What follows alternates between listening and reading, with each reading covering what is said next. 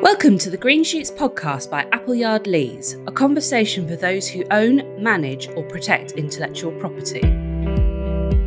Hello, I'm Beverley Robinson. I'm a senior associate and trademark attorney at Appleyard Lees, and today I'm joined by my fellow trademark attorney and associate Hannah Burrows. So, this episode comes ahead of Appleyard Lees' sponsorship of the Northern Fashion Week, which is taking place from the 14th till the 16th of July in Manchester. And today, Hannah and myself are going to look at some of the current intellectual property or IP challenges that fashion brands face, and we're going to discuss when fashion brands should consider updating their IP protection. So it's great talking to you today, Hannah. I'm really looking forward to attending the Northern Fashion Week event, and I understand that you're going to be hosting a range of panel discussions during the event. And what kind of things are you going to be talking about? Yeah, hi Beverley. I'm very much excited to be participating in Northern Fashion Week. Um, we have got some exciting topics to be talking about at the event. So I'm hosting a panel session on each of the three days. The first day is um, discussing what to think about when launching a brand. On the second day, we're looking into a snapshot of the current trends in the luxury sector. And then on the Sunday, we'll be looking at fashion brands adapting to a modern marketplace. So we'll be looking at topics such as diversity and inclusion and also tackling counterfeits. So, very interesting topics, and we'll be touching on a bit of these themes today in our discussion, really. That sounds great. It certainly sounds like you're covering kind of a lot of different areas. There's just so much to think about, isn't there, when it comes to IP and the fashion industry? I think, given the innovative nature of the fashion industry, particularly at the moment, mm. and kind of the constant development of new trends, it just means that IP protection plays such an important part in the fashion industry. So, should we talk about what what is new in fashion at the moment? What what are the key trends? So, what one thing that comes to mind to me is it bags. So, if anyone's not familiar with it bags, they're designer best-selling bags um, that are very popular. And so there's um, some fashion brands which are bringing old old designs back and, and, revamping them. So one that comes to mind to me is the the Fendi baguette bag um, that reached its fame. If anyone remembers in uh, Sex and the City with uh, Carrie Bradshaw's character. Um, so sort of back in the 90s, that bag became popular and Sex and the City have brought back a, a reboot. I'm I'm not sure if you've seen it, Beverley. Um, I have, yeah, yeah, absolutely brilliant. yeah, um, called and, and, just like that, I believe. With that reboot coming back, so did the bag. The bag came back, and and you're seeing uh, Fendi doing adding new new bits to the the baguette bag, and um, people buying it again. So um, yeah, and I know that um, Prada as well recently launched the re-edition designs, didn't they? Which again, it's kind of like a modern interpretation of classic shapes, um, but kind of like in, in this instance, they're using more innovative and more sustainable fabrics. So it's no design, but kind of bringing it into today's world. Um, and I think that's really important when looking at IP protection is fashion designers and brands often have their old classic designs protected. But then, as they're bringing out these newer versions, they need to think about what needs to be protected in addition to that kind of the new elements and, yeah. and how the designs have changed. Yeah, so there's there's various ways of looking at protecting these. So with the baguette bag, for example, um, Fendi looked at um, they protected it through a 3D um, trademark, 3D shape mark. So that option's available to to designers. And um, there's also designs themselves um, that that's often a forgotten about IP, right? And um, in the UK, at least, it's um, a relatively cheap way of protecting designs for um, new features. So that's also another option. I think that's it, isn't it? There's so much to think about when it comes to um, items of fashion. You know, there's there's obviously the kind of traditional trademarks when you're looking at the house brands. Um, but then it's thinking about kind of the more non-traditional ones, like potentially colours, um, shapes, yeah. as you've said. Um, there's even position marks now, isn't there? Um, yeah. things like that to think about. Um, and it's it's those kind of things in the fashion industry um, that give designers the competitive edge and what what makes something attractive. So it's really important that those are protected. And there's also things like bag names themselves. Um, you know, Louis Vuitton's protected the Neverfull, the Keepall, um, you know, some of their best selling bags and protected those bag names themselves. So that's also another thing to think about for designers and um, creators of fashion. fashion yeah. brands. And when it comes to designs as well, um, designers have to be really savvy at the outset because we're talking about kind of um, classic designs and having the protection in place. But of course, if that's not done at the beginning, that opportunity can be lost. You know, it's Yeah. really important to kind of get that design protection in um, whilst it's novel and whilst it's new in the market. There's also um, trends in um, fashion brands launching in the metaverse as well. Um, and the issue at the moment to do with virtual goods versus physical goods, and to again look at your um, existing trademark protection because if you are launching in the metaverse, in gaming platforms as well, you know, skins for. You know your characters and in, in in the gaming space to have a look and ensure that you have protected virtual goods as well and virtual clothing and things like that because your traditional you know cl- class 25 covering clothing may not necessarily cover clothing in um, virtual um, spaces as well So something else um, that's quite unique to the fashion industry, and we're starting to see a lot of is is vintage items are really popular at the moment, aren't they? Yeah, yeah. On the second-hand marketplace is is booming, isn't it? With um, platforms like Depop, Vinted, um, eBay. Uh, I know they've got a collaboration with Love Island. So that's another thing for fashion brands to think about is whilst they need to make sure that they're updating their new logos and their updated logos, they also need to kind of keep protection um, in their vintage logos um, and their historical ones as well. Because it's essentially they're still using the marks on the marketplace, aren't they? By um, you know resellers selling their products and um, people buying and, and and wearing them. A lot of um, luxury brands are now moving towards more simplified fonts with their logos, aren't they? Um, I know Burberry uh, have recently done a more simplified font with their their new creative director Daniel Lee, who's um, from Yorkshire, so um, you know, representing the north, which we love to see. And then there's like Gucci, so they had more stylized fonts as uh, as you know their logo, and they're moving towards simplified fonts as well. So there seems to be a, a trend at the moment, actually moving from more, as you call it, fanciful logos to more simplified, stripped back um, fonts for a presumably more cleaner look, maybe. Yeah. With as you were saying you know it's important to protect old logos as well on the vintage marketplace but also new ones. We we recommend to to clients that you protect the word mark first because that provides the broadest scope of protection um, and you know these fanciful logos with distinctive colorways or um, stylized fonts there's there's benefits in protecting those as well as the way that they're being used um, i suppose a question surrounding if these new logos are so simplified whether it adds any additional protection compared to you know a plain word mark um, there's obviously merits in in doing that i'd say with uh, protecting something in the exact form that it's used for enforcement purposes and um, you know at least in the uk a trademark becomes vulnerable to cancellation on grounds of non-use um, after five years. So um, to demonstrate genuine use it's arg- arguable that protecting it in the exact form that it's registered, you won't, uh, or well, at least minimise those kind of issues.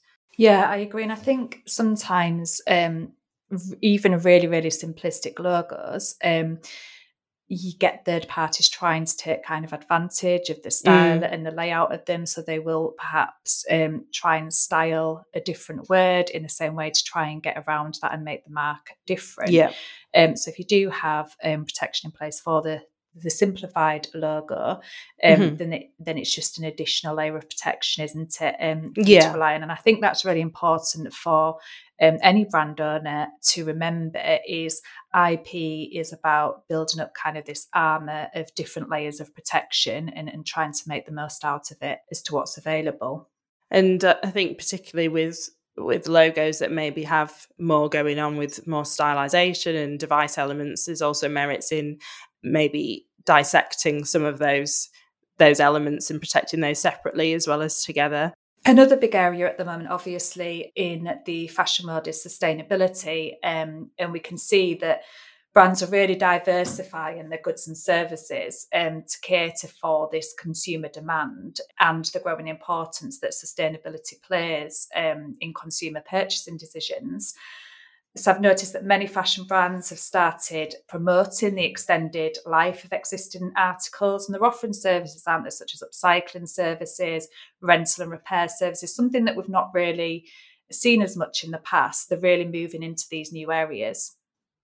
Yeah, because I think um, people probably used to tend to think of rental as being more formal wear pieces and, uh, you know, for weddings and things like that. But now we're moving towards more just everyday clothes are being rented. I mean, I've seen even on some of these platforms, pajamas even, it's even possible to rent those in like major department stores, you know, like Harvey Nichols, um, Selfridges, either offering their own rental platform services or collaborating with um, third parties. I know recently uh, Selfridges in Manchester, they did um, a swap shop with Loanhood, which is a rental platform. And so we're seeing, you know, luxury retailers getting in, involved in sustainable initiatives, which is great to see. That is really great to see. Um, the latest figures are suggesting, um, I think it's estimated now that about 25% um, of consumers' wardrobes are resale items, mm. which is a, a really big move, isn't it, into that area?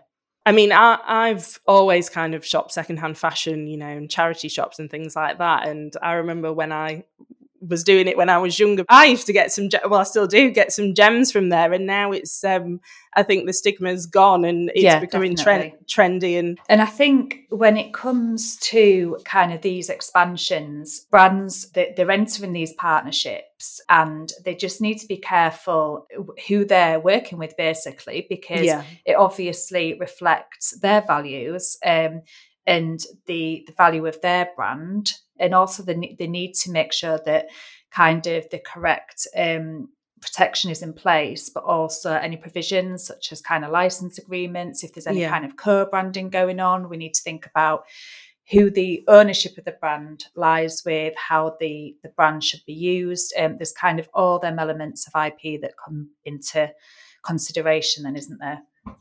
Yeah, it's it's a really important factor, and also um, brands need to think about when they're expanding into these these areas that their existing trademark protection actually covers those services. So, you know, a lot of retailers or um, shops might have class 35, which covers retail services, but maybe doesn't cover these extended services, you know, rental, repair services, restoration services, things like that. So it's also a good time to probably have a look at your existing protection and and having a look to see whether that needs updating as well.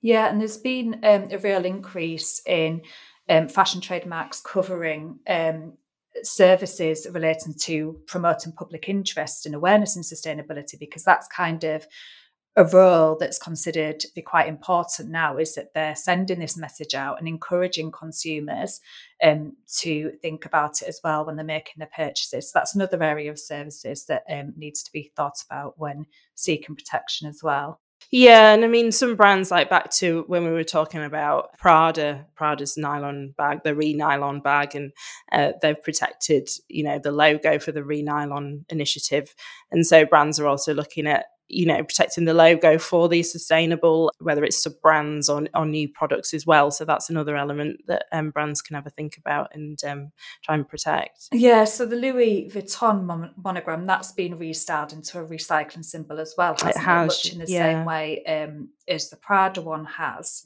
and also valentino and i think that's what really needs to be borne in mind is that branding can help to convey that messaging and that investment that um, fashion designers are making into sustainability, these efforts that they are um, investing in can really, really show through branding, and that's how you get the message across to consumers.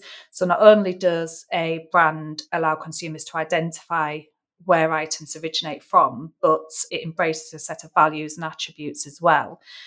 So I know that studies have shown, for example, that consumers might attribute certain colours um, yeah. to sustainability.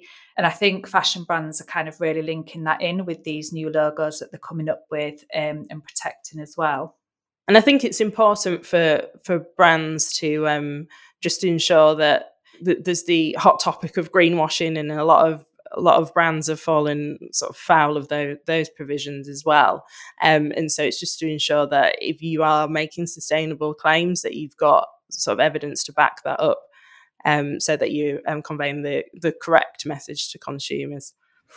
Yeah, exactly. It's it's been taken a lot more seriously now, isn't it? I think in the yeah. past, um, it was um, perhaps easier for people to make certain claims um, yeah. not necessarily be true where it's it, it's a lot more kind of monitored now so that's that's obviously good i know that historically kind of design rights haven't really sometimes registered design rights haven't been necessarily attractive to the fashion industry just because of how fast paced it is um, mm-hmm. and how quickly items move on from each other but I guess with this kind of new focus on lengthening the life cycle of fashion items, design registrations is becoming more attractive and is potentially more benefit.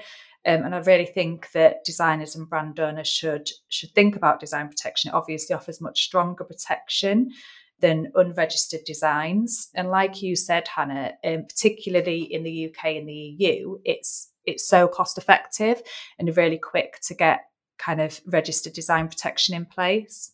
Yeah, because designs can can last up to twenty five years, so it's a, a, a, good length of time, and particularly as you say, with extending life cycles of, of products, um, it, it's definitely a good one to think about. Um, I think in the UK you can register up to fifty designs in one application, which is really beneficial and, as you say, cost effective. Yeah, and I guess that's um, one of the challenges for um, the fashion industry is it, it's not necessarily known at the beginning what is going to become the classic designs and what um, protection might be needed for. So I think the the safe thing to do is protect as many designs as possible at the outset. Yeah. Um, and having this cost effective and really easy method of getting registration allows that to happen more easily.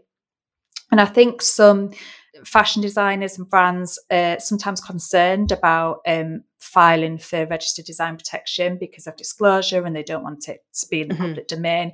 But there is, of course, kind of deferment procedures in place so we can um, avoid any issues arising from that. And there's certain things, strategies that we can take to avoid those issues. Yeah, and definitely coming back to the timing issue, you know, a lot of um, designs are exhibited at fashion shows such as London Fashion Week um, and, and throughout Europe, those fashion weeks as well. Um, and so it's a good idea to look at protecting before you disclose that to the to the public and i know since covid you know we've gone into like hybrid fashion fashion shows so there's been issues of disclosure there where you are exhibiting your designs online as well as in person. And so there's there's been I think some discussion points around um, you know, when you're exhibiting online, where is the first disclosure? Because you're disclosing it to the entire world. It's difficult to tell where the first disclosure has, has happened. So it's great talking to you today, Hannah. I'm really looking forward to attending the Northern Fashion Week event. Yeah, I can't wait for Northern Fashion Week. It's a really great um, event to be involved in. It would be great if um, people are, are available to come join in on the event. Thanks for listening to the Green Shoots podcast by Appleyard Lees. If you have a question or issue you would like our IP specialist to discuss on the podcast, then tweet us at Appleyard Lees or email us at ip at appleyardlees.com.